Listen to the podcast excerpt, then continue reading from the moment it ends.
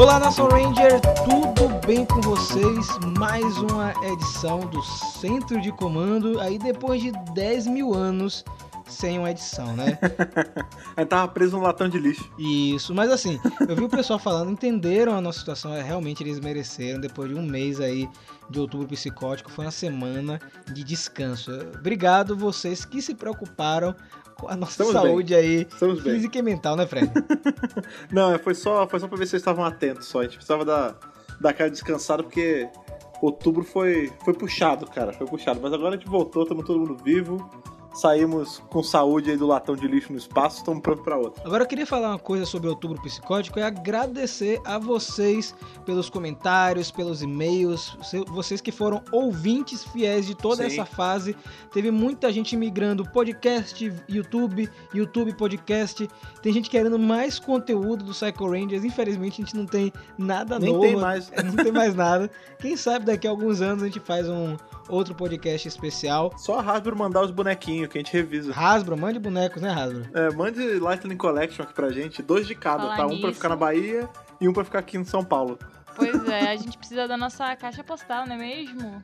É, a caixa verdade. postal vai voltar em breve, então vocês que acompanham aí o canal e o Instagram, a gente vai anunciar primeiro por lá quando a caixa postal é, voltar, né? Muita gente tá pedindo para mandar cartinha, mandar boneco, então segurem aí, segurem suas cartinhas, tá? Porque em breve a gente vai liberar a caixa postal. Mas enquanto não chega a caixa postal, tem um outro momento que a gente pode ler cartinhas também. Que momento é esse, Fred? É o momento das cartinhas, obviamente, é o momento das casas atômicas, a piscina que ficou esse tempo esperando, só acumulando energia pra poder ser lida agora essa semana. Tá sinistro o lance. Deve estar muito acumulado de energia atômica. Teve muita cartinha, já que a gente ficou essa semana aí de intervalo. Selecionamos aqui algumas e vamos ler porque tem muita coisa legal. Bora.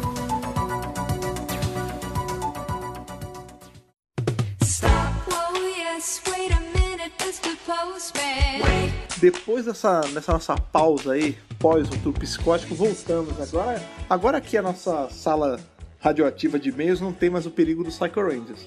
Mas, como sempre, Fred Verde e Rapa Verde estão aqui para ler as cartas de vocês que chegaram nessas últimas duas semanas, não é mesmo? É, minha gente, eles, vocês mandaram aí muita coisa, muita coisa mesmo. Eu fiquei contente porque vocês não abandonaram a gente, tá? Sim. Não abandonaram e eu falei no programa e vou falar de novo aqui, falei no início.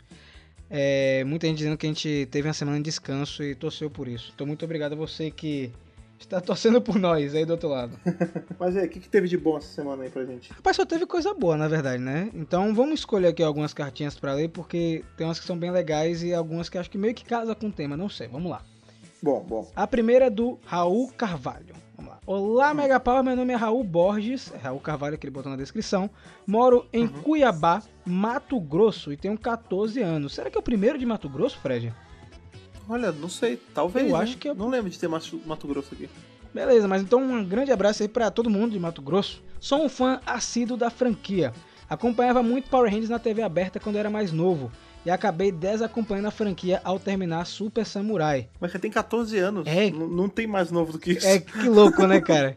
Tipo, a nossa, a nossa visão está meio diferente, meio diferente. Voltei a acompanhar a série de TV juntamente com o Universo Expandido ano passado, quando eu conheci o canal. Assisto todos, todos os vídeos e acompanho os quadrinhos através dos reviews do Rafael e da Ana.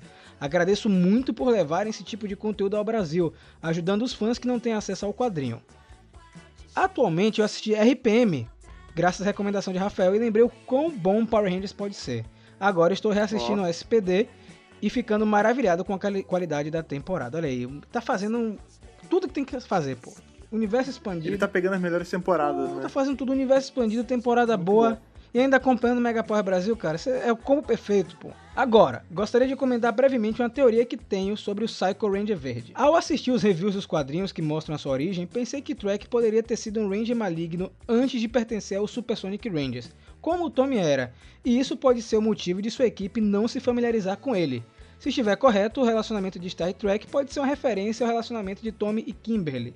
O que vocês acham? Um abraço a todos do Mega Power e vocês consigam atingir mais pessoas com sua ótima produção de conteúdo. E aí, Fred? Então, é que não bate muito, porque realmente, tipo, o a, Star e o Trek, eles são um, uma- um análogo aí da Kimberly com, com o Tommy, sim. Mas o Tommy, ele não era de uma outra equipe antes de ser o, o Ranger Verde. Ele era um Ranger Verde maligno. Aqui com o Track foi o contrário, né?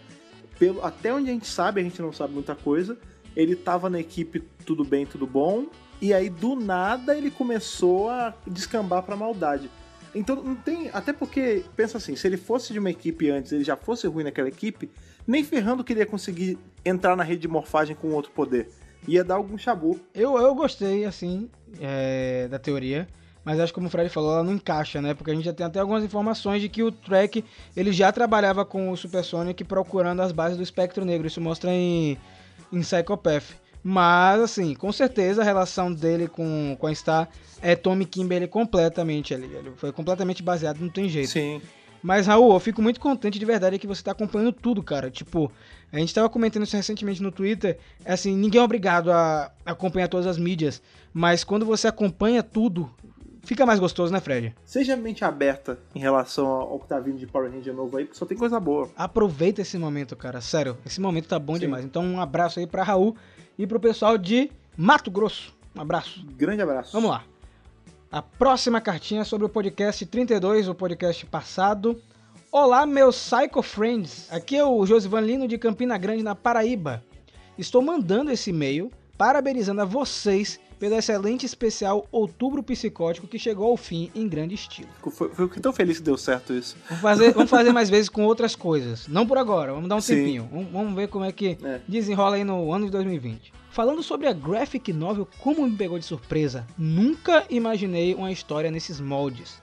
Mas foi uma surpresa boa, amei a história. Melhor ainda é escutar os comentários de vocês sobre ela. Ali, mais uma pessoa que foi fisgada pro Psychopath, cara. Foi fisgado por essa história que pegou todo mundo de surpresa, né? Não só você, viu, Josivan? Você que escutou o podcast, você sabe que todo mundo aqui, ninguém tava esperando, cara. Ninguém tava esperando, de verdade. Ele botou assim: "Fe- Fiquei feliz que o Andros finalmente teve algum crédito. Vocês detonam demais o coitado. A gente não é a Ana. é que a Ana influencia a gente. Ela tem Ah, esse ela poder. tem poderes. Ela é uma chibriana, pô, tá ligado? Também ela consegue. Ela é uma chibriana. né? Nossa senhora! Não, não, não, pera aí. Depois eu tenho que contar isso pra ela. Nossa senhora! Depois dessa, a gente vai fechar aqui o Eu até, podcast. até desestabilizei o- a sessão de e-mails. A rede de morfagem foi abalada. Então, ele falou assim: Fala isso e me lembrou de dizer algo a vocês. Recentemente assinei a Netflix e comecei a assistir todas as temporadas do zero. E chamei minha esposa Boa. para assistir comigo. Para minha surpresa, ela está amando e principalmente amou Mary Morphin. E ela gostou muito da liderança do Jason, mas meus amigos, quando houve a transferência de poder e o Rock ficou no lugar de Jason, ela odiou. E esse ódio Tadinho. e esse ódio se estendeu pro Zell e até chegar no filme de Turbo, onde ela deu graças a Deus pro Rock ter saído. Caramba, deu graças a Deus que ele quebrou as Meu costas, Deus né? do céu. O coitado, não, Tadinho do Cardenas, cara. o coitado não podia fazer nada de errado, que ela já falava, olha aí, já fez besteira, o outro era melhor. Olha aí, então a gente consegue assumir que a esposa do Josuvan, o Andros dela é o Rock. né? Exatamente. Mas não conte pra ela que ele vai aparecer em Super Ninja não, viu, Josivan, quando chega lá, viu? Nossa. Porque ele é legal, com a Cardenas é gente Era gente boa. boa pra caramba. Ela assistiu Zell e ela não gostou dos vilões, pois eram máquinas. Imagina quando ela assistiu a Operação Ultraveloz e descobrir que o vermelho é um robô. Ela vai ver Nossa. que o Rock não é tão ruim assim. Meu Deus. Faz tempo que a gente não fala de Operação Ultraveloz nesse podcast, viu? Né? Vamos parar, parar. daqui a pouco vai vir o Esquadrão de Defesa de Operação Ultraveloz. Com calma. Assistir Power Rangers com minha esposa foi uma experiência mó fenomenal. Fico muito feliz que ela gosta de Power Rangers assim como eu. Agradeço a vocês por me ajudarem a voltar a acompanhar a franquia e assim eu pude trazer minha esposa para esse mundo mó fenomenal. Começamos a ver espaço e depois falo sobre a concepção dela sobre a temporada. Obrigado por esse excelente trabalho de vocês. Espero que meu e-mail seja lido pelas entidades psicóticas e que o poder os proteja. Hashtag Andros nunca vai ser TJ. Hashtag Rock nunca vai ser Jason. Olha aí. Caraca, coitado do Rock. Não, eu vou defender ele, cara. Ele é- Eu, eu curto o Rock, cara. Eu acho que O Fred gosta. eu gosto dele, cara. Mas, ó, isso é maneiro, isso que ele tá falando que ele assistiu com a esposa. É... eu- vocês sabem, né? De tempos em tempos eu resolvo fazer uma mega maratona, assistir desde o começão até onde tá tendo de Power Ranger. E nessas, a Thaís, ela já viu algumas temporadas comigo, né? A Thaís é um pouco mais velha do que eu, então ela... Quando teve o boom aí de Power Ranger, ela já era um pouco mais velha, então ela viu ali Mighty Morphin, mas não seguiu. Tipo, ela não lembra de Zell, ela não lembra de Turbo, ela não lembra de Espaço, ela viu só o começão. E aí, quando ela foi vendo comigo, ela se apegou muito a umas temporadas, cara. A Thaís, ela assistiu RPM, ela devorou RPM. Força Mística, ela se amarra também. Espaço, ela se amarra. Força do Tempo. Então, assim, é legal você ver que é um... Power Ranger é uma coisa muito contagiante, né, cara? Quando você vê que tem alguém do seu lado que gosta muito e tá assistindo, você meio que acaba gostando também. Você se sente compelido a gostar. Isso é bem bacana. É muito legal porque você passa até a assistir as coisas com outra, outro prazer, né, Fred? Tipo, Sim. É, é- é muito legal isso, cara. E aconteceu a mesma coisa comigo e com a Ana, então. é, somos três pessoas aí que compartilhamos da- das mesmas coisas. É. Então, vamos lá. Próxima cartinha aqui é do Bernardo Mastena Torres. Saudações, centro de comando. Aqui é o Bernardo Torres do Rio de Janeiro. Mais um aí pra coleção do Fred. Grande Rio. Grande Rio de Janeiro. Primeiramente, gostaria de dizer que eu adorei o review de The Psychopath. Gostei bastante da história. Mais um aí, tá vendo? Olha aí. Eu tinha uma teoria de que foi o Lord Draven que trouxe o Psycho Rangers de volta, pois o TJ no episódio Dimensões em Perigo disse que não esperava ouvir seu nome de novo, o que indica que ele e provavelmente os outros Rangers de espaço já devem ter o enfrentado antes, mas não acabou sendo isso. Mas quem sabe no futuro a gente saiba realmente como o TJ conheceu o Lord Draven. Que é um lance que, assim, não foi ele que trouxe o Psycho Rangers, já sabe que foi o É. track, mas esse lance do Lord Draven tá meio solto aí no ar desde o ano passado, né? Tava jogado, né? Eu tô muito curioso pra saber o que eles vão fazer com isso, porque hoje em dia eu não desconsidero mais nada que foi jogado solto assim na série, sabe? É, mas eu vou te falar que o Lord Draven, eu acho que eles fizeram assim, eles jogaram lá. E deixa lá, é assim, ó. Jogamos isso aqui. O dia que a gente precisar, a gente puxa essa carta de volta. É, pode ser É também. tipo assim, vamos criar, vamos fazer tudo. O dia que a gente tiver cansado, assim, ah, uma, sei lá, bateu uma quinta-feira, a gente tá muito cansado, não tá afim de ter ideia. Beleza, tira o Lord Draven da gaveta e vamos contar uma história, o que aconteceu entre ele e o TJ, sabe? Eu gostaria muito de ver isso. Eu concordo com você, Fred. Eu acho que Sim. é aquele elemento que você deixa solto pra aproveitar depois, né? Faz sentido. Aí o Bernardo fala assim: tinha só duas coisas que eu gostaria de ter visto na história. A primeira era saber quais eram as equipes de Rangers que cada um dos Psychos faziam parte. E a segunda era Sim. ver um Psycho Megazord, ele botou aspas. Que eu teorizo que seria uma Nossa, fusão de verdade. suas formas de monstro. Ia ser louco isso, cara. Nossa, ia ser bacana mesmo. Ia ser legal. Realmente, eu não tinha pensado nisso, né, cara? Porque a gente tem. Eles assumem aquela forma de monstro. Mas sabe o que ia ser bacana? Se a gente visse que eles, por conta de todo o trabalho ali da Carone, de trazer a humanidade de volta pra eles, por conta disso, eles meio que param de acessar essa forma diabólica, porque eles estão sempre sob controle. E aí eles criam algo. Do bem. Porque eu, aí eu não acho também que eles conseguiriam que eles conseguiriam summonar um Megazord, assim, mas eles podiam construir, tipo um Mechazord, tipo da Pô, Grace, ser legal, sabe? igual da Prometeia, né? Então acho que. É, Mas- porque ele já era energizado pela Psycho Adaga Mas mesmo. eu gostaria de ver uma fusão dos monstros, agora eu fiquei até com vontade disso, sabia? Tipo, um mega monstro, sei É. lá. Enfim. Eles tinham que ser tipo as feras galácticas, né, que tem a forma de carne, e aí quando vai virar Megazord, eles ganham, tipo, viram robôs e aí se juntam. Podia ser isso, né? Todos eles ficam forma monstro, depois robotiza e cola tudo. Olha aí. Mais uma teoria bacana. Eu, ó, esse lance da- das equipes, eu também gostaria muito que tivesse, mas eu acho que é, se eles entregassem agora, eu pensando, pensando agora nisso, seria muito de bandeja, sabe? Porque a gente já teve o Super Sonic, Sim. e eles entregarem isso aí de agora, porque se eles fossem apresentar as equipes que eles pertenceram, caso eles fossem de, de alguma equipe, ia ter que apresentar as equipes de forma rápida, então você não teria profundidade para cada um deles. Isso trabalhando com a ideia, trabalhando com a ideia que eles eram de outras equipes, né? Porque não ficou certo Eu também. tô falando né, nessa seara exatamente, mas eu fiquei com vontade, mas eu entendo que eles não colocaram. E aí ele continua. E também estou adorando o arco Necessary Evil. Adorei os Omega Rangers e na última review mostrou o Lord Zed querendo fazer os novos Dark Rangers. Lá vai outra teoria. E se ele conseguisse e esses Dark Rangers fossem o Dane, Garen Sovox e Cavotos? Nossa, isso ia ser legal, hein? Mas eu tô, eu tô esperando de verdade que venham aqueles Ah, rangers não. com as roupas da Não, 25 não, de março, não. cara. E do AliExpress. Não, sabe por quê? Porque eu, eu tenho tanta confiança na Boom. Olha, eu, eu, eu deposito tanto as minhas fichas na Boom que eu sei que se ela pegasse aqueles rangers chechelento ali de AliExpress, eles iam conseguir fazer ficar de um jeito legal, Ia cara. ser uma parada creepy, eu tenho certeza que seria uma parada creepy, né? É.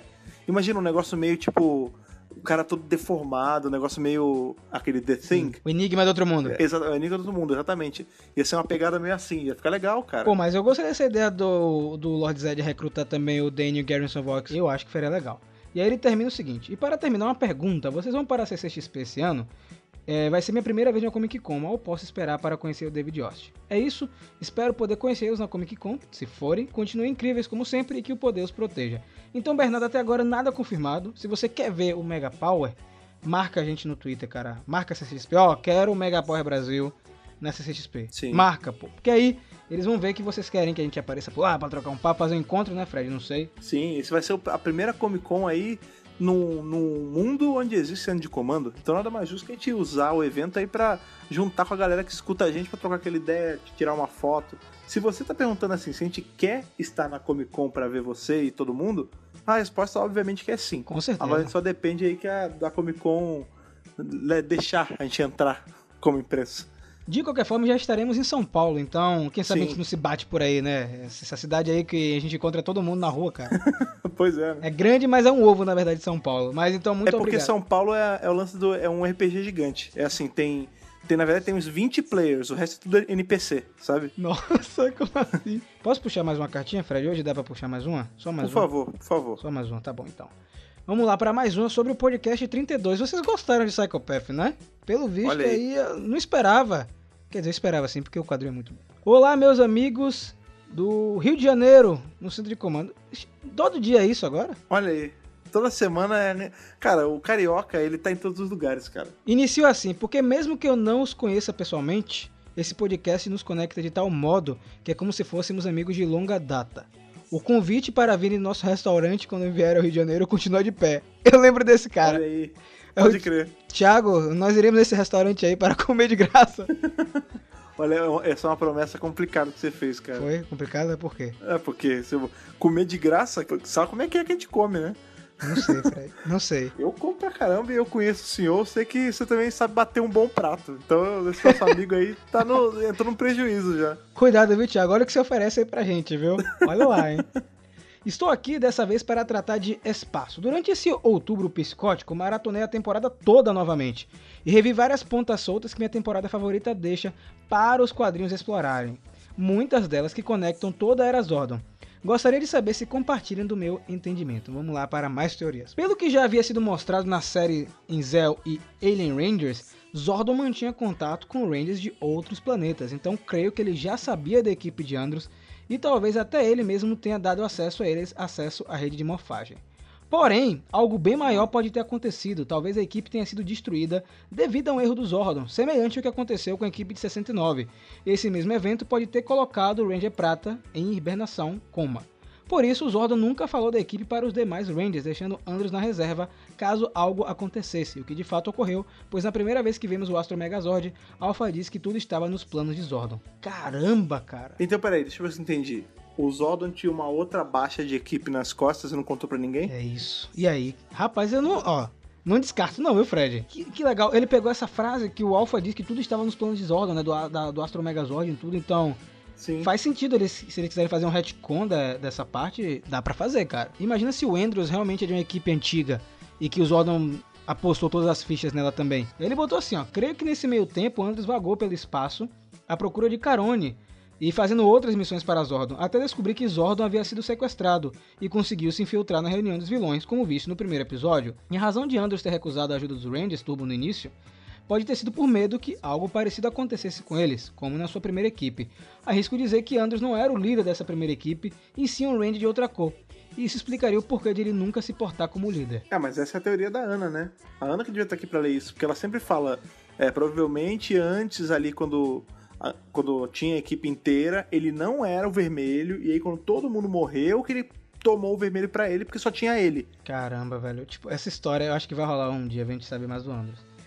E aí ele termina. E quanto ao Zordon, acho que no fim das contas ele pediu para Andros sacrificá-lo não apenas para salvar parte da galáxia, mas também em um ato de se redimir de seus erros, pois ele viu que sempre que colocou Rangers para o combate, quase sempre terminou em tragédia, e dessa vez, além de salvar a situação, ele faria o sacrifício supremo e alcan- alcançaria a redenção. Espero que tenham gostado da minha teoria. Um abraço e boa semana para todos. Caramba! Caraca, uma teoria pesada, né? Nossa! Faz- e faz sentido, o que é pior. Gente, não tinha pensado nessa esfera, porque assim, o Zordon coleciona muita coisa, né, que aconteceu nesses últimos anos aí, esses milhares de anos na verdade, né? Então, Sim. será que ele se sacrificaria não só é, para salvar aquele momento, mas se redimir? Eu acho que também faz sentido. Assim, será que ele não ele sacrificou não pra salvar o universo, mas pra salvar a si mesmo? Fred, meu Deus. Thiago Moraes, por que você fez isso com a gente? Abriu nossa mente, cara. Nossa, nossa, isso dá pra fazer tanta coisa. Dá pra fazer tanta coisa que eu tô assim, minha cabeça tá explodindo. Mas olha, Thiago, suas teorias são muito boas, sabe? São bem mesmo. pautadas no que tá na série de TV. É, e legal porque assim, são pontas soltas que podem ser realmente aproveitadas e não de maneira forçada, sabe? Dá pra fazer uma ligação aqui e ali e que deixa toda a história até mais interessante. Então, muito obrigado aí por ter contribuído com suas teorias e agora eu tô pensando seriamente em algum podcast futuro só de teoria, sabe? Tipo, Eu topo. é, vocês são muito bons nesse exercício, então mandem sempre teorias pra gente ir guardando aqui, né não, Fred? Sim, manda aí, porque tem as nossas também. Isso vai dar um podcast bom, cara. Já, já deixa engatilhado isso aí pra quando a gente precisar, porque eu, vocês sabem que eu empolgo muito em teoria, né? Mas e agora? A gente vai pra onde? A gente vai voltar no tempo, a gente sempre volta no tempo aqui no centro de comando, né? Pois é, a gente sempre volta aí pra. É aquele. Não é nem o peso nostálgico, é aquele momento que a gente bota a mão na consciência e vê como os anos estão passando rápido, Não, né, não cara? fale isso não, cara. Todo review de outubro psicótico foi sobre idade. 20 anos, não sei. Pois é, todo outro psicótico foi a gente lembrando que era 20 anos e hoje a gente vai voltar. Não 20 anos, mas a gente vai voltar uma quantidade boa de anos também vai falar da Era Nossa Banca. cara. 8 anos já era nossa ban, Fred. Você sabe o que é isso, Deus. né? É quase uma década, cara. Então, né? É quase. É a vida de uma criança, né, cara? Meu Deus do céu, mas. Vamos lá? Vamos embarcar nessa jornada, por favor. Bora!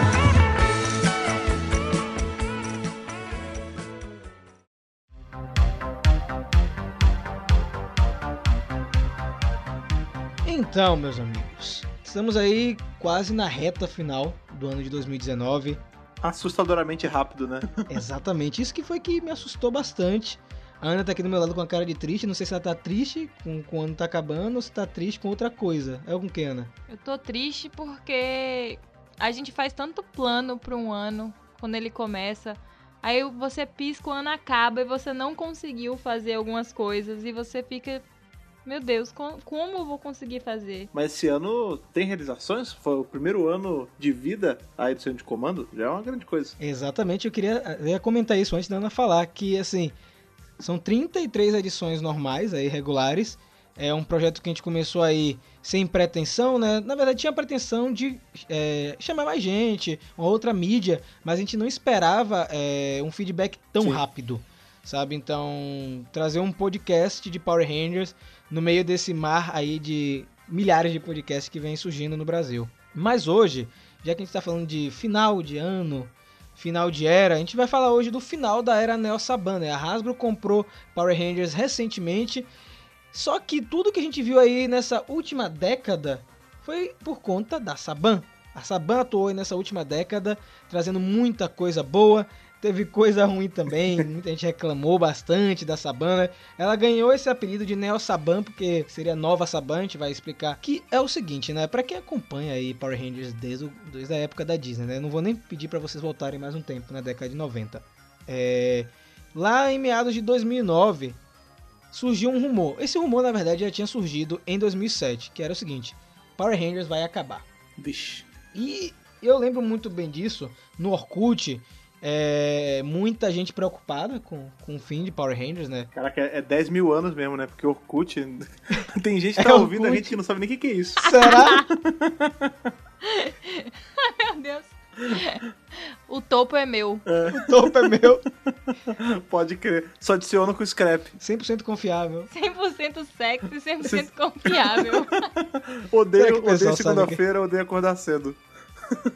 Então, é, isso é legal a gente lembrar do Orkut, porque nessa época, os fãs de Power Rangers se reuniam no Orkut, tinha comunidade pra todas as temporadas. Inclusive, Orkut melhor que Facebook. Olha aí. Nossa. É, é uma verdade, cara. O Orkut ele era um ambiente seguro, cara. O Facebook tá cada vez pior. Terra de ninguém, É. Facebook.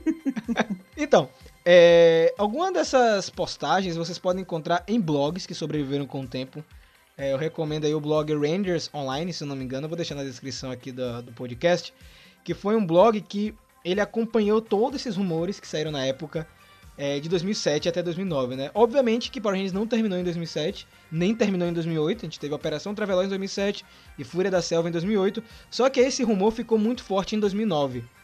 É, a Disney iria parar de produzir novas temporadas de Power Rangers. Tanto que a gente tem aí Power Rangers RPM com uma temporada onde a Disney falou pro Ed Guzelian, que era o roteirista, faça o que você quiser. Chutou o balde. É o resultado todo mundo já sabe, né? Que foi uma temporada aí que foi bem diferente de tudo que a gente viu. E a Disney realmente fez o que ela tinha prometido. Ela parou de produzir Power Rangers. Tanto que no ano seguinte, em 2010, não saiu uma temporada nova. E a Disney, a Disney lançou uma versão remasterizada de Mary Morphin Cara, na Netflix. zoado, bicho. Que foi cancelada, né? Porque, né? Foi, é tipo Power Ranger for Dummies, cara, essa versão remasterizada. Porque eles cortam metade do episódio, metem uns efeitos assim, de som e uns visuais e acabou, um episódio novo. Tipo, não. Nem, eu vou te falar que nem a remasterização foi feita direito. Que não era tipo. Não. Não era tipo pegar o vídeo que era quadrado ali, 4x3, que não era antigamente, e transformar em 16x9. Não, tipo, é, pegava, dava um zoom escroto ali, botava uns efeitos, passava um filtro em cima e era isso, cara. E sabe o que é pior? É, essa temporada causou tanta desinformação, tanta gente veio procurar o Mega Power. Nossa, eu não sabia que tinha uma temporada de Mary Morphin de 2011, 2010. Eu Falei, não, gente, não tem. É só um remaster aí que foi cancelado. Horrível. Foi uma das piores experiências que eu já tive com Power Rangers, foi aquilo ali. É mesmo. Até o logo que eles fizeram na época pra Mighty Morphin era feio, né, cara? Era roxo e verde, tipo, não tem nada a ver, as cores não combinam. Exatamente. E aí, Fred, é, nesse período, é, tinha um lado o pessoal que tava triste, os fãs de Power Rangers, né? Que não vai ter mais nada. E por outro lado, os fãs de séries japonesas, é uma parcela deles vibrando, porque não ia ter mais Power Rangers e Super Sentai ia voltar pro Brasil. Gente, não é assim que funciona, tá? É, é porque é essa lo- é a lógica mais ilógica do universo, né, cara? Vai voltar Super Sentai, não é assim, tá? Depende da demanda. Se existe demanda, ele vem. E aí, do nada, começaram a surgir rumores de que Shinkenger seria adaptada. Só que não foi a Disney que postou isso, foi a Bandai. E aí o pessoal ficou sem entender o que estava acontecendo. Se a Bandai tá dizendo que vai ter, a Disney que, a Disney que não vai ter, o que, que vai acontecer de fato? E aí a surpresa saiu meses depois com Rain Saban comprando a franquia novamente. Uma compra aí milionária. É, foi uma grande surpresa. Eu lembro da declaração dele, ele falou exatamente o que a Hasbro falou na época. Estamos comprando novamente Power Rangers porque a Disney não soube aproveitar e nós iremos potencializar a marca como nunca antes visto. Deixa que o pai toma conta, né? É, e muita gente na época ficou animada. Eu lembro que no- no- nos comentários, na seção de comentários nos blogs, nossa, finalmente vai voltar o ar de, da época, da época de ouro de Power Rangers. Aí o pessoal começou a esculhambar a era da Disney como se realmente fosse ruim, e não era ruim a era Disney. Sempre existe isso, né? De querer comparar as eras. E aí, de fato, eles lançaram Power Rangers Samurai. E eu vou dizer uma coisa pra vocês: Samurai é uma das temporadas que mais fizeram sucesso aí nos últimos anos. E agora eu quero parar um pouquinho de falar, vou jogar aí pra a peteca pra Ana, pra ela começar a falar um pouquinho de Samurai, não se aprofundando na temporada, mas o que ela achou. Será que foi um bom recomeço pra Saban em 2011? Um recomeço seguro, né? Eles não fizeram nenhum roteiro audacioso, não fizeram é, filmagens audaciosas. Eu acho que eles jogaram bem seguro mesmo. É, eu, eu já falei sobre isso. É uma temporada nem maravilhosa e nem ruim. É uma, uma temporada ok. É, eu acho que ela entrega absolutamente tudo que ela propõe. Então você não fica insatisfeito com a temporada. É legal, divertida de assistir, mas também não é nada tipo, uou, cada episódio eu fico muito empolgado de assistir. Eu gosto dos atores, é, eu só acho que assim, pra ela ficar, sair do meio a meio ali, é, ter uma explicação melhor sobre por que, que esses americanos têm poderes samurais passados de geração em geração. Não, porque, Porque- assim, aqui misturou tanto, né, que É. perdeu qualquer, qualquer aparência oriental, né? Exato. Aí eu queria entender, assim, melhor. Eles podiam ter explorado aquela intro, sei lá, em algum episódio, sabe? Mas tudo bem, eu entendo. É aquela adaptação pela adaptação, era o retorno deles. Eles venderam muito em produto, é, gastaram pouco na temporada, então acho que pra eles foi um ganho. É, eu acho que assim, foi o que você falou, né? É muito play it safe mesmo, porque o, o Power Rangers Samurai ele é meio que uma cópia carbono de Shinkenger mesmo, não muda muita coisa, né, cara? Mas é, eu acho que assim, eles estavam tentando meio que não, não mexer demais, porque eles estavam reaprendendo a mexer né, com a franquia, né? Que por mais que seja, a gente falar, ah, toca por pai, né? O Raiz Saban que pegou pra fazer, mas imagina, já não era toda a mesma equipe criativa lá de trás dos anos 90. Então o pessoal tava meio que, ó, vamos pegar essa temporada aqui, a gente mexe com ela, tipo, deixa, pega o que tem do original, só faz essa localização aí com personagens novos, né, ocidentalizados e já era. Enquanto a gente vai pensando nas próximas. Tanto que foi justamente na Era Saban que veio aí essa ascensão das temporadas super, que aí sim era um pouco diferente de Shinkenji. Só um negócio legal pra pontuar, Fred. Eles trouxeram nesse período o Jonathan Tizako, né? Que é um, roteirista dos anos 90 de Power Rangers. Acho que é um dos poucos da equipe clássica. Sim. Que acabou mais tarde se tornando um problema para Power Rangers. Eu vou falar daqui a pouquinho que problema foi esse que ele causou. Mas esse, esse foi o grande lance da Era Neo Saban, foi a surpresa, né? Foi a temporada super. Porque a Nickelodeon, isso inclusive tá na enciclopédia de Power Rangers, ela tem um formato de exibição diferente, de poucos episódios por ano.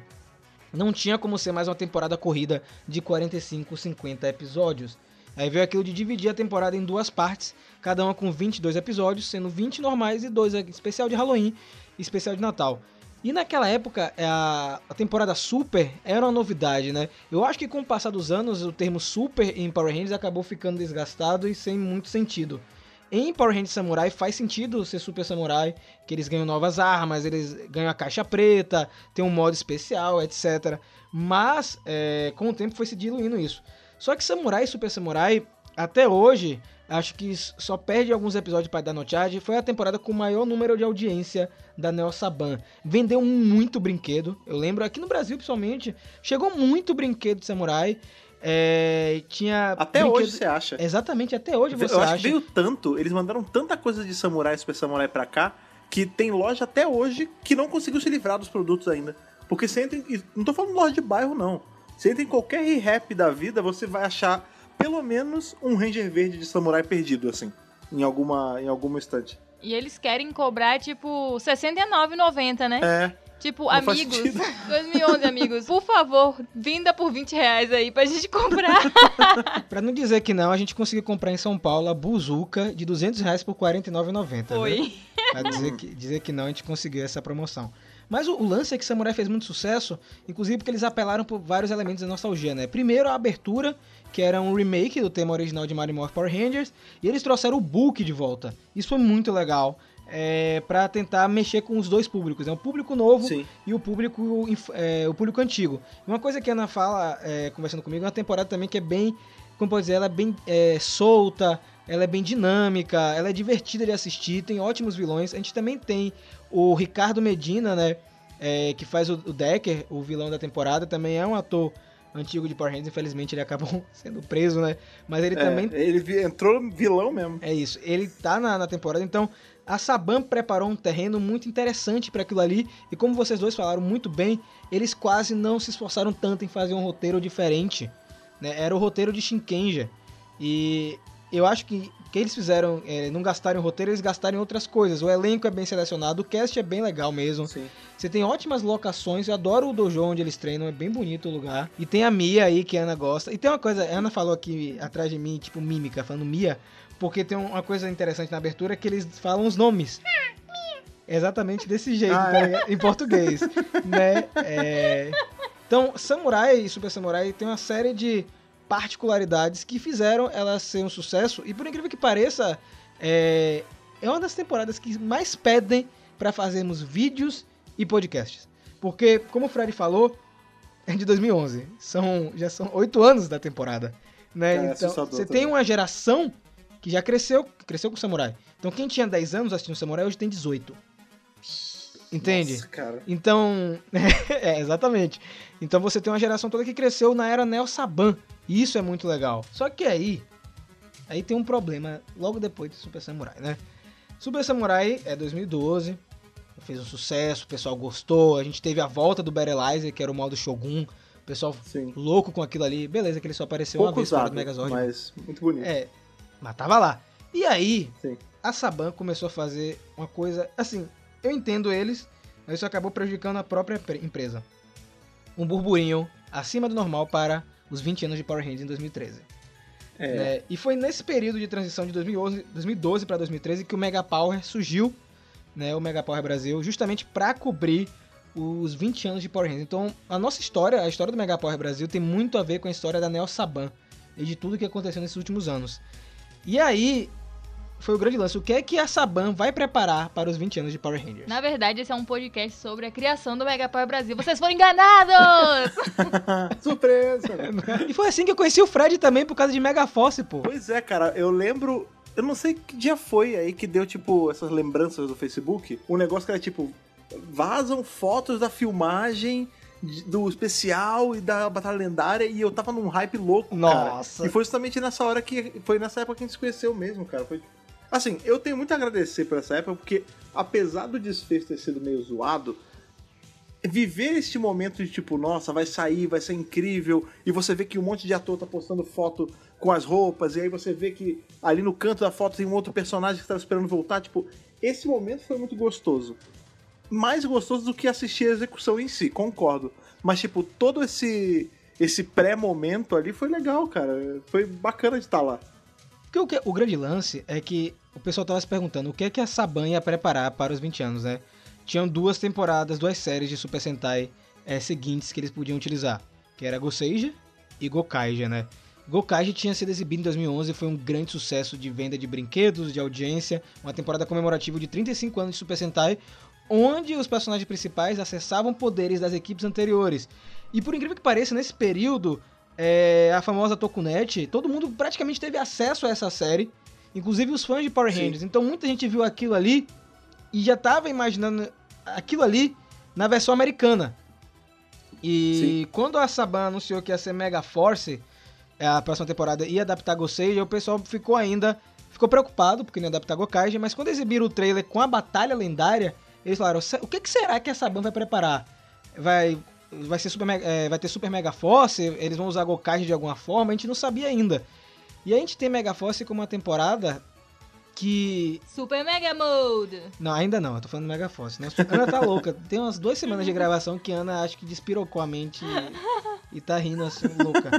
Isso lá no YouTube. Vocês vão ver no último vídeo que. No vídeo de só perguntas que saiu, Ana tá meio doida. Mas é uma doida do bem, tá? Do bem. E Isso eu tô aqui do seu lado, né? Você Exatamente. acabando comigo. não tô acabando, não. Tá assim. É a doida do bem, pô. Eu também sou doido do bem. Mas enfim. Mega Force, eu não sei nem o que dizer. Eu vou deixar a Ana falar assim de Mega Force, porque é uma temporada que a gente gosta, mas ao mesmo tempo a gente sabe que é ruim. Mega Force foi um erro. Ponto. Porque eles deveriam ter batido o pé e dito, não, a gente vai comemorar os aniversários de Power Ranger aí com o Gokaiger. Porque é o que faz sentido. Tava pronto, É né? isso. Tipo, não foi comemorativa pra vocês? Vai ser comemorativa pra gente também. A gente adapta a Gosseja depois. Sinceramente, ali no nível de qualidade não fazia, não fazia diferença. Eles resolveram fazer um sanduíche. Botar metade Gosseja, metade Gokaiger. É, é tipo assim, você pega duas coisas que são gostosas, você pega, sei lá, chocolate e bacon. Isso. É bom os dois separados, Isso. mas quando você bota junto, fica uma porcaria, Vamos comer bacon com chocolate. Faz tempo que não tem analogia de comida aqui no podcast, né? Pois é. né? Então, e aí o que aconteceu foi isso. É, a gente tem um apego muito grande com o Mega Force, apesar de tudo, porque o Mega Power começou com as coberturas de, né, de pré-Mega Force. É, a gente acompanhou absolutamente tudo, escolha de elenco, é, primeiras postagens, tudo, tudo. Rede social tava começando a bombar nessa época. Então, assim, tem um carinho especial. Eu até hoje gosto muito do casting. Só que a história não faz muito sentido. Até gostei, gente. Gostei. Tipo, a Rafa tava mostrando pra mim um clipe de Mega Force esses dias.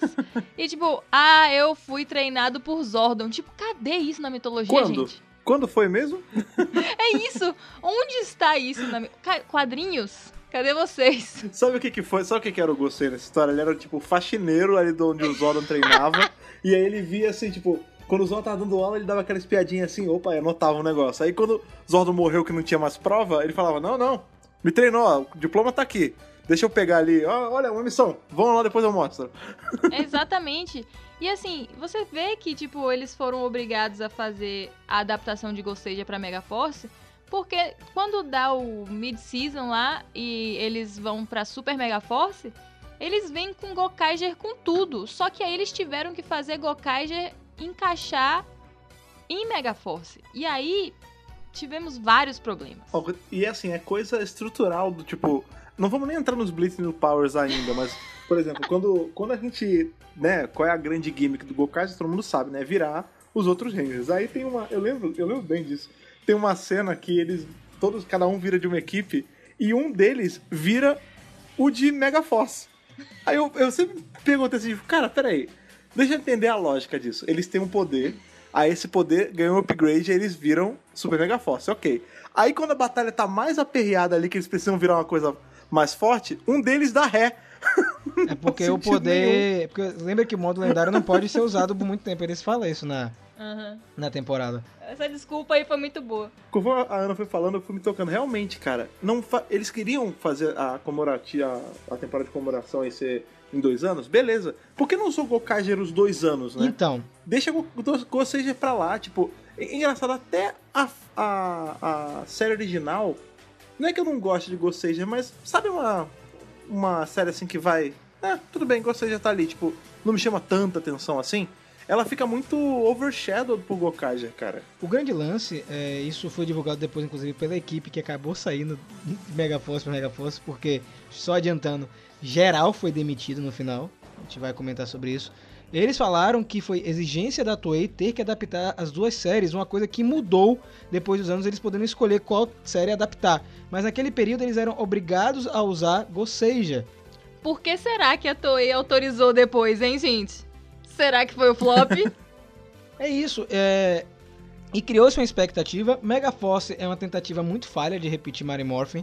Bem falha, né? Uhum. Porque eu acho que eles, eles é, cogitaram pegar Gosseija pra adaptar, porque ele tem a mesma paleta de cores de Mary Morphin Power Rangers. é, são as mesmas cores, é, o amarelo, o preto, a rosa, o azul e o vermelho. Tem até o verde, né? Que eles não É, usaram. E eles tentaram ao máximo tentar replicar Power Rangers ali, mas os atores eram absurdamente engessados e eles não são assim de verdade. O que é a coisa mais triste disso tudo é que a direção levou eles para um caminho completamente diferente. Você vê os atores em convenções, quando você vê a própria Ciara Hanna em no episódio especial de 25 anos em curta-metragens, parece outra pessoa.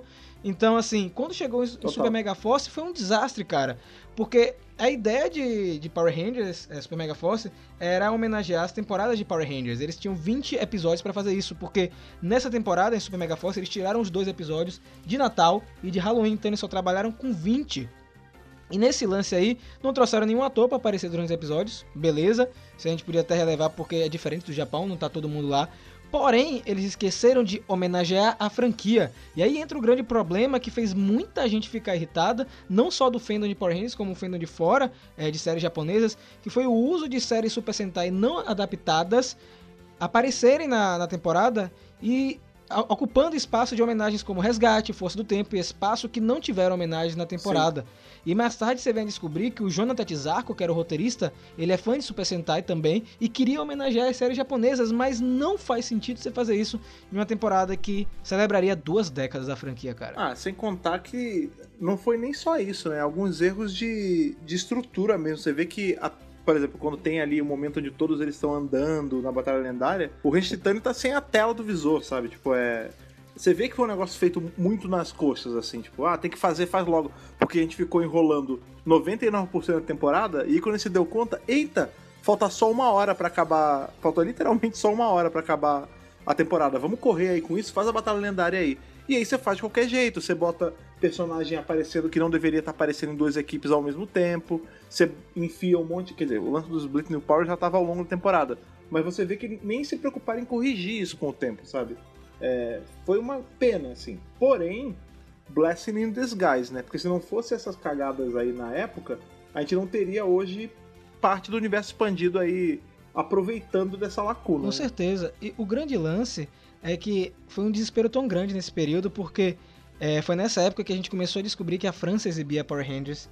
E esses episódios começaram a sair na internet antes dos americanos. E a galera já se frustrava Ah, é. assistindo os episódios franceses, ao ponto que a Batalha Lendária foi exibida um mês antes na França e todo mundo já, teve, já tinha tido acesso ao material e odiado aquilo, cara.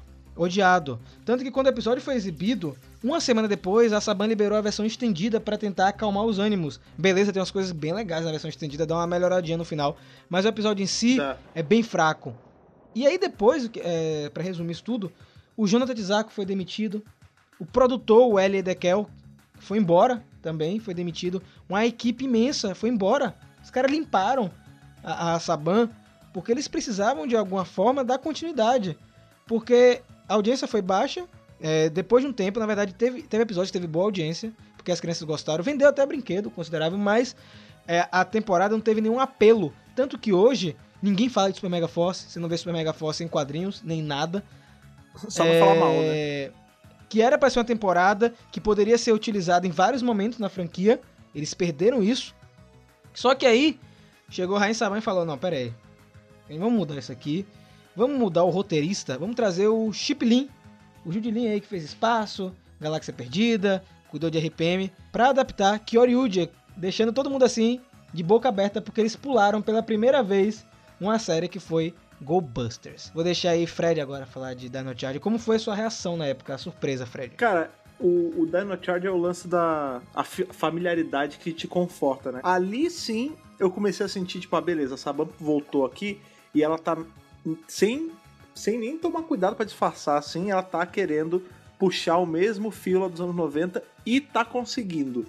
Porque assim, a gente vê que eles tentaram ali em Samurai fazer um negócio que lembrasse o comecinho, aí tudo bem. Foi, foi okzinho, vai.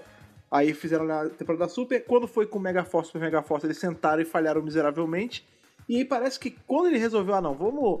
O pai já tava lá, falou, "Vou- vamos chamar aquele cara que sabe trabalhar, né? Vamos chamar aquele cara que me fez as temporadas que todo mundo ama. Exato. Eles acabaram pulando o Go Busters, que, tipo, somou a frustração do final de Super Mega Force.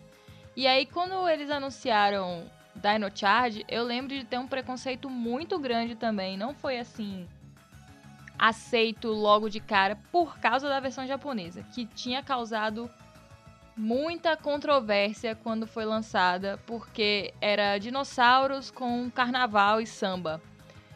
E as pessoas ficaram meio um pé atrás, né? Falaram, ah, sei lá, será que os Power Rangers vão sambar também? Vai ter confete e tal. Só que felizmente é, o pessoal da Saban, né, com a volta do Chiblin aí, ele soube trabalhar isso muito bem.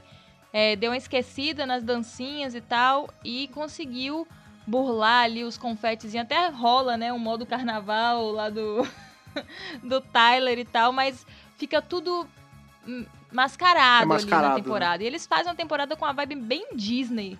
É, pra mim, é, é muito assim. Se você compara Dino Charge, eles vão num, num feeling muito Disney de ah, tem um QG secreto, É. é, Tem o Homem das Cavernas, de né? dinossauro, é, tem Homem das Cavernas, negócio, sabe, diferente, assim, aquela coisa meio cold, né, de força animal. Eles foram buscando vários elementos. O que que deu certo? Ah, vamos pegar um cara Sim. que é meio, né, meio esquisitão, meio bruto. Vamos ter um QG, vamos ter uma cientista, vamos ter, sabe? Eram vários Rangers. A única coisa que eles pecaram foi o pai do Tyler. Ah, sim. É porque começou aí a leva de pais Não, estranhos em, em Power Ranger, não, né? por favor, não. Então, mas sabe o que, que é? É Assim, vamos lá, são muitas coisas, né? Quando eles não adaptaram Buster na época, né? Isso foi estranho.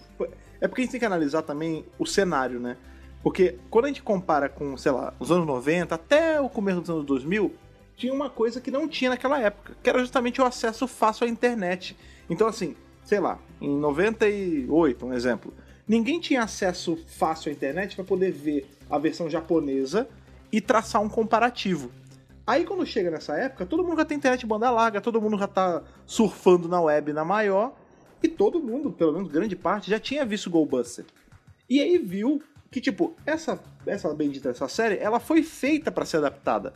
Tipo, tudo em Goldbuster era um, tava numa bandeja de prata pra, pro Rai Saban pegar e adaptar. Tipo, o Megazord chamava Megazord, eles falavam It's Morphin Time, tipo, tudo era feito para ser usado. E aí parece que de propósito ele falou, ah, vou usar não, só, só pra zoar, não vou usar. Entendeu? E isso deixou a galera, eu não sei nem se é desgostoso, eu acho que o pessoal ficou mais confuso. Assim, do tipo, peraí, mas justamente, vocês adaptaram duas temporadas que não tinha nada a ver com a- o material original. Tipo, o que era de anjo não era de anjo, o que era de pirata não era de pirata. Aí esse, que é 200% Power Rangers, vocês não vão adaptar? Sério? E sabe o que é interessante nesse período? É, é que a gente teve uma debandada de fãs depois de Super Mega Force. A gente perdeu muito fã, muitos, muita gente que acompanhava o Mega Power e eu nunca mais vi.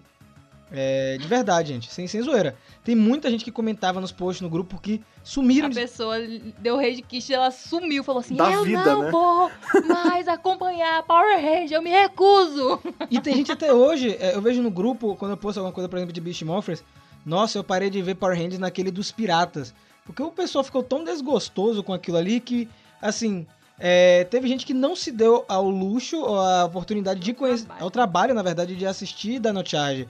E o pessoal que fez isso, com certeza ficou maravilhado, porque realmente é uma temporada muito boa. Primeiro que ela não usa o tema de Go Go Power Rangers igual de Mega Force e Samurai. É, eles tentam fazer um tema novo com o Go Go por trás, mas de uma forma diferente.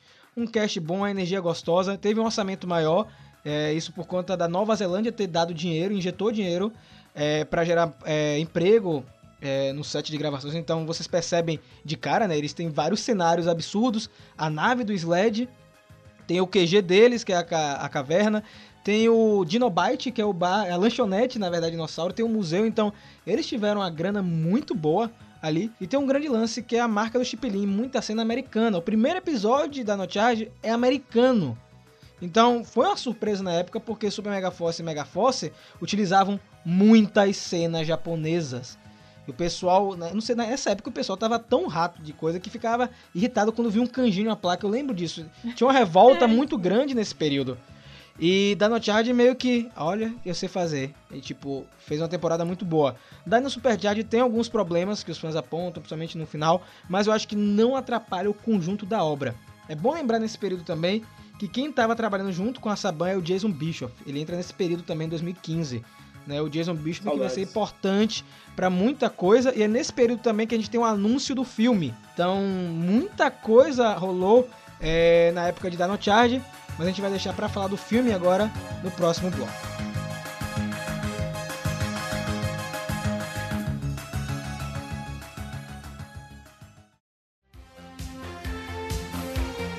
Isso é meio estranho porque pra mim parece que foi tipo ontem isso, mas já tem um, um tempo até considerável. Foi justamente a época do filme, né, cara? Na época do filme era completamente no escuro o começo. Sim, com certeza. É, o legal, assim, o anúncio do filme, na verdade, para quem não sabe, ele veio junto com o Samurai. É engraçado isso. É, se você pegar o release de, da, da compra da, da Saban na época, ela falou o seguinte: vamos fazer uma temporada de 44 episódios e um filme de longa-metragem para os cinemas. Então, o lance do Então, filme. mas era vamos marcar, né? É isso. Vamos fa... a gente vai fazer, hein? Exatamente. E ficou por anos. E ficou isso. por anos. Tanto que o lançamento original do filme era 2014. Se você pegar o lançamento do filme, tinha até uma imagem que eles divulgavam bastante. Era 22 de alguma coisa, se não me engano, em 2014. E acabou não saindo naquela época. é, não lembro por que não saiu. E é, os rumores é, do filme começaram a ficar fortes na época de Dino Charge. Começou. Começou de fato. Aí eles fizeram uma página, fecharam uma parceria com a Lionsgate, que era uma, é uma empresa né, conhecida por ter trabalhado com franquias jovens, Sim. né? No caso, Crepúsculo e Jogos Vorazes. Então, existia naquela, naquela época é, muita, como eu posso dizer, muita expectativa, porque era uma franquia que sabia trabalhar com público jovem e iria pegar uma franquia que trabalha com público infanto-juvenil, sabe? É, a gente já falou muito do filme, mas tem algumas coisas que a gente sempre deixa de lado, que é justamente esse período pré a estreia. Então, muita, muita coisa, muito rumor saiu e muita coisa, muito rumor saiu e a gente não sabia de fato o que iria acontecer, porque o plot não foi revelado, os atores, o cast foi revelado a conta gotas, cara. Tipo, era uma semana um, Sim. daqui a três semanas outras, lançavam uns teaserzinhos, era uma imagem com raio, não sei se vocês lembram disso. E você teve uma divisão aí, neon, é, né? você teve uma divisão aí no público, porque é, agora você tinha duas coisas pra você focar. Você focava ou na série de TV ou no filme, né? E aí em 2016, em Dino Supercharge, uma empresa aí chamada Boom Studios lançava um quadrinho aí, e ninguém tava ligando pra aquilo ali, né? O pessoal tava querendo saber era de filme. ninguém tava ligando pra Boom Studios naquele momento. Tava lançando timidamente ali a história do Ranger Verde. Então você tinha Dino Supercharge em 2016, o quadrinho da Boom Studios saindo e era o ano que antecedia o filme. E cara, eu sempre vou falar isso, mas foi uma época que parece que todo mundo que tinha ido embora de Super Mega Force voltou e se abraçaram em um grande círculo de amigos e vamos torcer para que esse filme dê certo. E foi uma época muito legal, porque a gente não tinha filme de Power Rangers desde 97, então iam ser 20 anos de turbo pro filme. Então, É, eu também concordo com o Rafa. Eu acho que saiu gente do bueiro pra acompanhar esse filme. Foi uma época que o canal inchou muito. E quando o filme não deu certo, todo mundo saiu correndo também de novo embora, fugindo. Mas As obrigado. Obrigado aos que ficaram, viu, gente? Obrigado. Mas é isso, gente. Foi muito trabalho, era muita coisa saindo e até demorou um pouco pra gente se ligar nesse lance dos quadrinhos mesmo. Tanto que os nossos primeiros reviews, eles são compilados, né? Porque já tava rolando aquele lance dos quadrinhos. Só que tava acontecendo tanta coisa e esse lance do filme, ele ocupava muito o nosso tempo, porque diferente de uma série de TV, diferente de um quadrinho que tá saindo só nos Estados Unidos, é, filme é um negócio global, né? Então atinge todo mundo. Então, ocupava muito o nosso tempo toda essa cobertura pré-filme. E era realmente uma loucura. Era tipo o dia inteiro traduzindo coisa, é, postando matéria de especulação e tal. Então foi uma época de muito trabalho aqui no Mega Power, muito boa. E até hoje eu só fico meio triste que, tipo, não, não deu certo. E o lance é que a gente teve aí, como a Ana falou, os quadrinhos. É que pra, foi um prêmio de consolação aí que acabou virando algo maior, né? E Hyperforce, né? Que são duas coisas que vieram logo na cola. O, o filme, pra mim, ele é importante. Isso é uma coisa que eu acho que eu nunca falei. Ele é importante pra mostrar que Power Rangers pode ir pro cinema sim. Que Power Rangers não é só um produto de TV. Ah, sim. É, existe sim o, a, a é, como dizer, existe é, o potencial de ser um longa-metragem. A gente teve vários problemas aí, a péssima data, a falta de marketing. Eu lembro que o trailer saiu dois meses antes do filme, gente. A gente só te- teve um teaser que ficou o mesmo teaser o ano inteiro. A gente não tinha nem como fazer arte pra matéria usando o thumbnail do, do teaser, sabe? Porque não tinha imagem pra, pra fazer arte. E o trailer saiu dois, dois, dois meses antes. E eu lembro que é, a gente conversou com a Bandai na época. Na CCXP o trailer não tava pronto. Sabe? O trailer não tava pronto, os efeitos especiais Nossa. e tudo. E a Bandai já tava meio desacreditada com o filme. Por causa dos brinquedos, eles já estavam sabendo que aquilo não ia dar certo. Eu lembro que eu conversei com lojistas, eu conversei com o pessoal da Bandai, e eles fizeram as caras. Não sei se a Ana lembra disso, mas de tipo. É. Eu acho que isso não vai dar certo. Eu lembro que eu conversei com um rapaz, não posso dizer de que empresa ele é. Ele já tinha assistido o, o filme, e ele falou pra mim: Não gostei, cara. Eu não consegui enxergar nada do que pode ser vendido daquele filme pras crianças. Nossa. E o resultado a gente viu. Você tem brinquedos do filme encalhados em todos os lugares. Aqui em Salvador tem uma seção só de Rita Repulsa do filme. De R$ 69,90. Nossa, é engraçado você tá contando isso, porque eu não sei se é porque eu tô ficando meio velho, né, a memória tá me falhando, mas eu, assim, eu lembro que realmente o espaçamento entre os anúncios era meio zoado, mas a gente teve bastante, a gente chegou a ter trailer bom, a gente chegou a ter anúncio, só que eles fo- foram tão mal espaçados assim, eu não tenho sim, lembrança sim, disso. foi. É porque quando saiu o trailer do filme, eles começaram a lançar spot até chegar em março. Então era direto, era na semana, assim, era, era Ah, muito tá. frenético. Porque eles perderam esse tempo. Você tem noção, o marketing foi tão ruim que o primeiro é, pôster que eles lançaram de Power Ranger não foi sobre Power Ranger. E já pra mim aquilo ali, pra muita gente, a pessoa, o pessoal já desacreditou. Porque eles não venderam essa vibe de que tem no filme, né, dos dos cinco que se conhecem, aquela coisa meio clube dos ser de cinco. origem, é. Aquilo já foi logo em cima do filme. Quando eles estavam fazendo entrevista, né? Tudo. Então, assim, a o primeiro pôster que sai são eles em cima de um carro, num, num céu estrelado, só tipo a silhueta deles. É, Ninguém conhecia aqueles atores. Ninguém sabia como é que ia ser a vibe do filme porque não tinha informações. parecia propaganda de carro, É né? isso, eu lembro até hoje que as pessoas acharam o fundo estrelado com. Eu não sei se o carro já tava. Sim, tava. O carro já é. tava. É o carro com o fundo. Isso. E tipo, que eles só fizeram botar o raio e os Rangers em cima em PNG. É, foi muito paia, sabe? Foi tipo Shutterstock, É né? isso. tipo, por quê, entendeu? Tipo, que equipe de marketing foi essa, pelo amor de Deus? E o outro erro é, deles foi nisso- nesse lance de imagem, né? Eles revelaram os uniformes de uma imagem horrenda. Nem parece que são os uniformes que estão no filme. Tipo, o Ranger vermelho tá parecendo um caipira. A gente nada contra, mas, tipo assim, um pé assim, com a- sabe? Apoiado numa coisa alta. Nenhum deles tá com action pose, nenhum deles tá fazendo pose de herói. É tipo assim, oi, a gente é Power Ranger. Eu vou deixar na descrição aqui do, do, da- do podcast. Só que esse problema, eles não aprenderam nessa imagem, aí eles deixam vazar a imagem do brinquedo do Megazord, que foi um outro problema. E mais tarde a gente vem descobrir que eles iriam divulgar Mega- os Megazords do filme via brinquedo. Que é um outro erro, porque os brinquedos eles não são parecidos com os, os Zords no filme. É. É, Eles tentaram utilizar um recurso da série de TV, um recurso da Toei Bandai, que é divulgar as coisas da série por brinquedos, por catálogo. Em cinema, talvez isso não funcione da mesma maneira. Talvez não, a gente É, até o viu. público por ser diferente, né?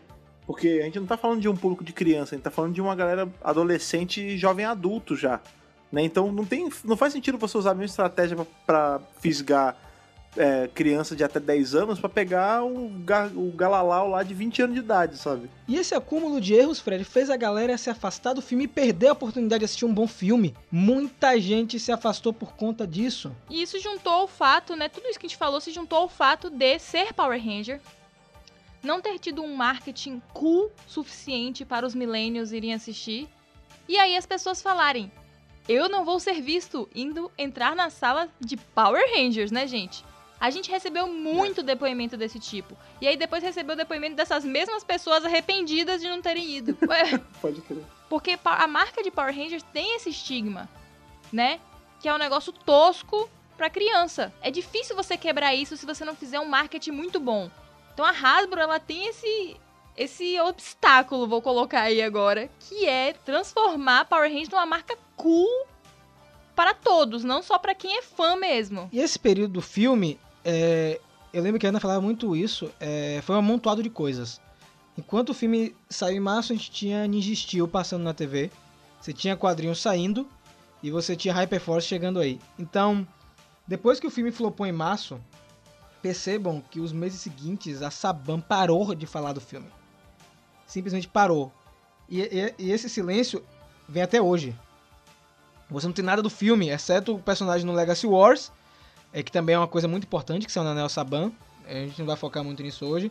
E quando sai um personagem dele no Battle for the Grid, alguma coisa assim. O filme foi. Eles tentaram, e acho que até conseguiram um pouco apagar do, do fandom. é, e aí começou dando mais destaque pra Ninja Steel. Aí falaram que eh, em 2018 ia ter o arco Shattered Grid, que ia começar em 2017, dentre outras coisas. Hashtag nunca esqueceremos 2017. Não, com certeza, nunca, nunca É. esquecer. O ano que nunca foi, né? Exatamente. Pro, pro filme. É, teve o quadrinho também, né? Teve o Aftershock. É isso. Depois teve que não foi reposto depois que acabou em lugar nenhum. É. Então eles tentaram sim apagar o filme. Tentaram, você não sabe nada. Tipo, os atores não podiam falar nada, ninguém podia falar nada, né? Então. Aí eles falaram, ó, deu errado, então vamos agora reinvestir nas outras coisas paralelas que a gente tava planejando. Ninja você vai ser importante para ano que vem, que você vai ser a temporada de 25 anos. Quadrinho, bom, a gente já vai introduzir nesse, nesse arco aí o Lord Dragon, que vai ser o vilão de 25 anos de Shattered Grid. É, a gente vai fazer uma temporada em RPG pra ver se dá certo.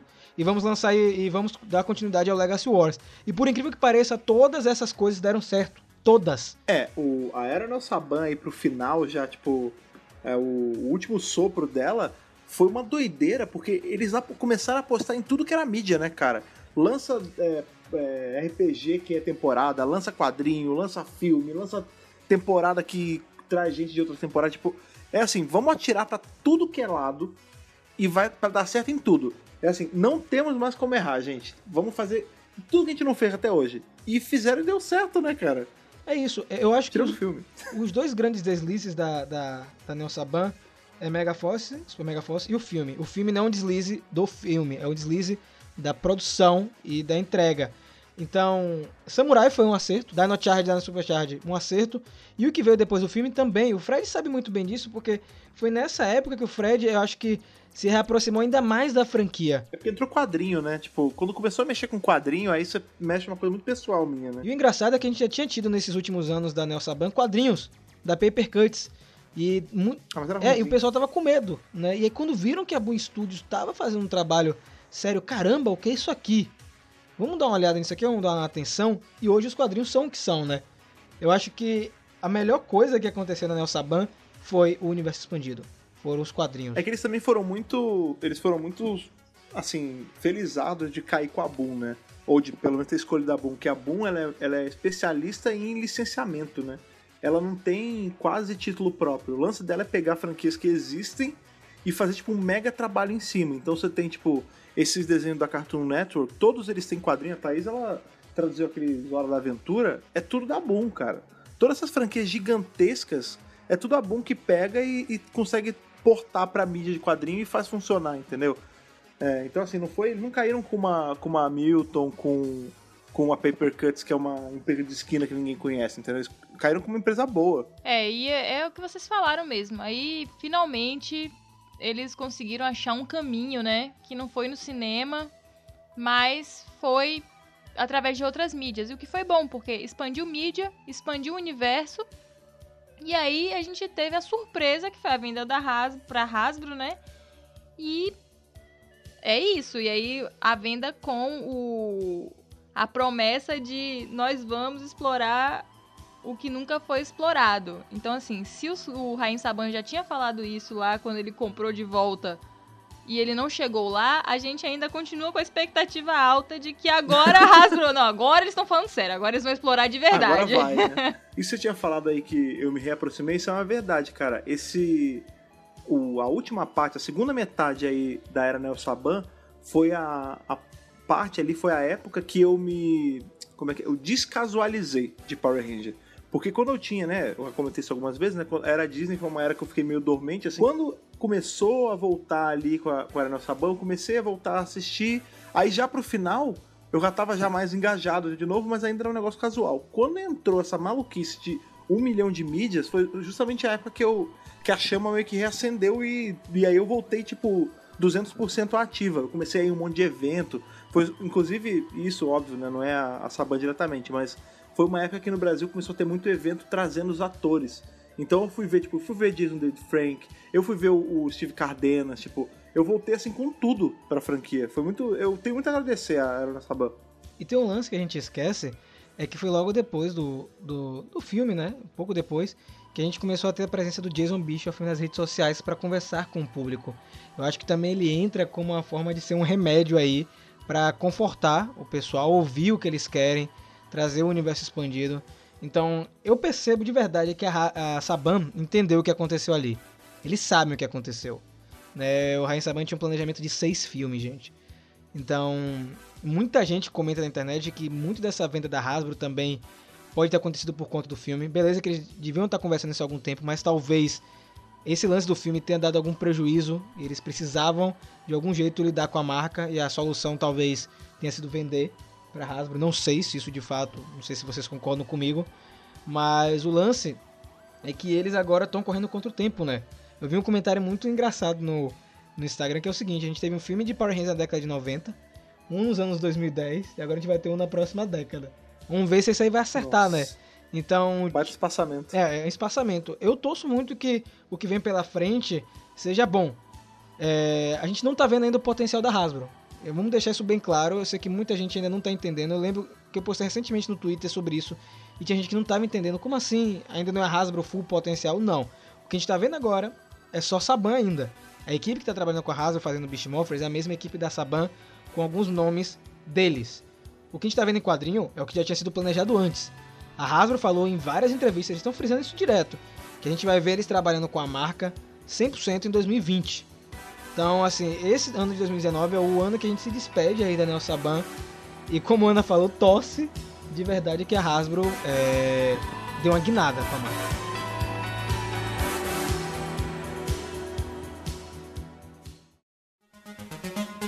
Então, chegamos aí ao final é, do Centro de Comando, né? Mais uma edição chegando ao final. É uma edição aí que tinha que ser feita, a edição de despedida da Neo Saban. É a nossa edição Se a para gente não fizesse agora, não ia fazer nunca nunca. mais, né? Então, acho que foi importante ela ser pontual e ser na nosso retorno aí depois de uma semana de ato. Então, eu como fã, que eu não deixo de ser fã, obviamente, a gente produz conteúdo, mas a gente não deixa de ser fã. Eu só torço que o que vem pra frente, como eu falei, seja bom, né, Fred? É, foi o que eu falei, cara. Temos, acho que todos aqui, os três, temos muito a agradecer a Neo Saban. Foi a época que o, o site começou a bombar, nasceu. Foi essa época que eu voltei também mais à franquia. Foi a época que muitas coisas que eu gosto da franquia nasceram, né? Hyperforce, aí, os quadrinhos. Então, assim, valeu, Neo Saban. Obrigado por tudo. A gente perdoa pelas cagadas e obrigado aí por ter feito tanta coisa boa. Espero que a Hasbro consiga calçar os seus sapatos bem. Exatamente. Thank you, next. Tô pronta já pra 2020, 100% Hasbro. É, já tô pronta aqui, ó. Já arregacei as mangas, coloquei uma faixinha do Rambo aqui pra a enxurrada de notícias de filme, entrevistas e tudo que vai sair. Sabe uma coisa que eu queria falar? Não tem a dó da gente, né? Sabe uma coisa que eu queria falar? É que o fã de Power Rangers, ele meio que tá acostumado com isso. Eu sempre falo isso, o fã de Power Rangers é o fã que consegue aceitar mudança, sabe? Porque ano após ano a gente tem uma equipe diferente, a gente tem um novo elenco, a gente já passou por várias eras, né? Então, da Saban pra Disney, da Disney pra Saban, da Saban pra Hasbro. Então, eu acho que o fã de Power Rangers, ele tá meio que calejado nisso aí. E eu falo assim, ó, o que vier é lucro. Já teve quadrinho da Marvel, já teve quadrinho da Hamilton Comics, Paper Cuts, agora Boom Studios. O que vier pra gente, realmente encara. Aqui é fã de Power Rangers. Power Rangers, fã de Power Rangers, ele é um fã que sabe lidar com essas coisas. É um fandom bem diferente.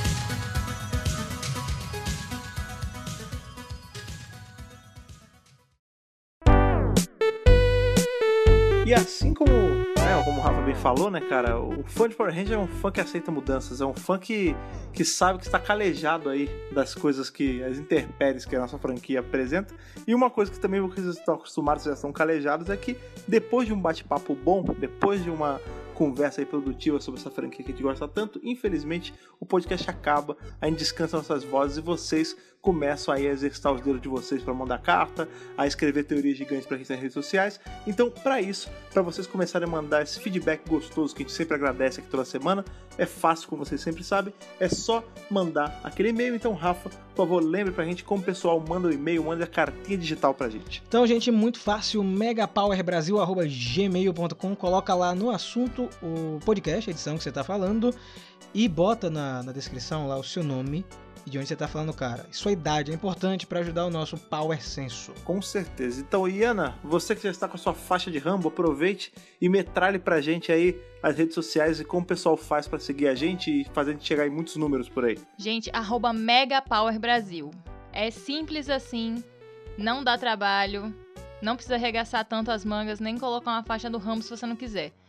Coloca esse arroba aí, Twitter, Instagram, vê a gente no YouTube também com conteúdos lá no canal, se quiser ver nossa cara. É, não deixa de curtir ali, deixar o seu, o seu seguido, o seu, o seu seguidor é, do Mega Power Brasil, porque a gente tá no quase. Eu não sei se nessa edição aqui, quando essa edição sair, a gente já vai ter chegado a 10 mil.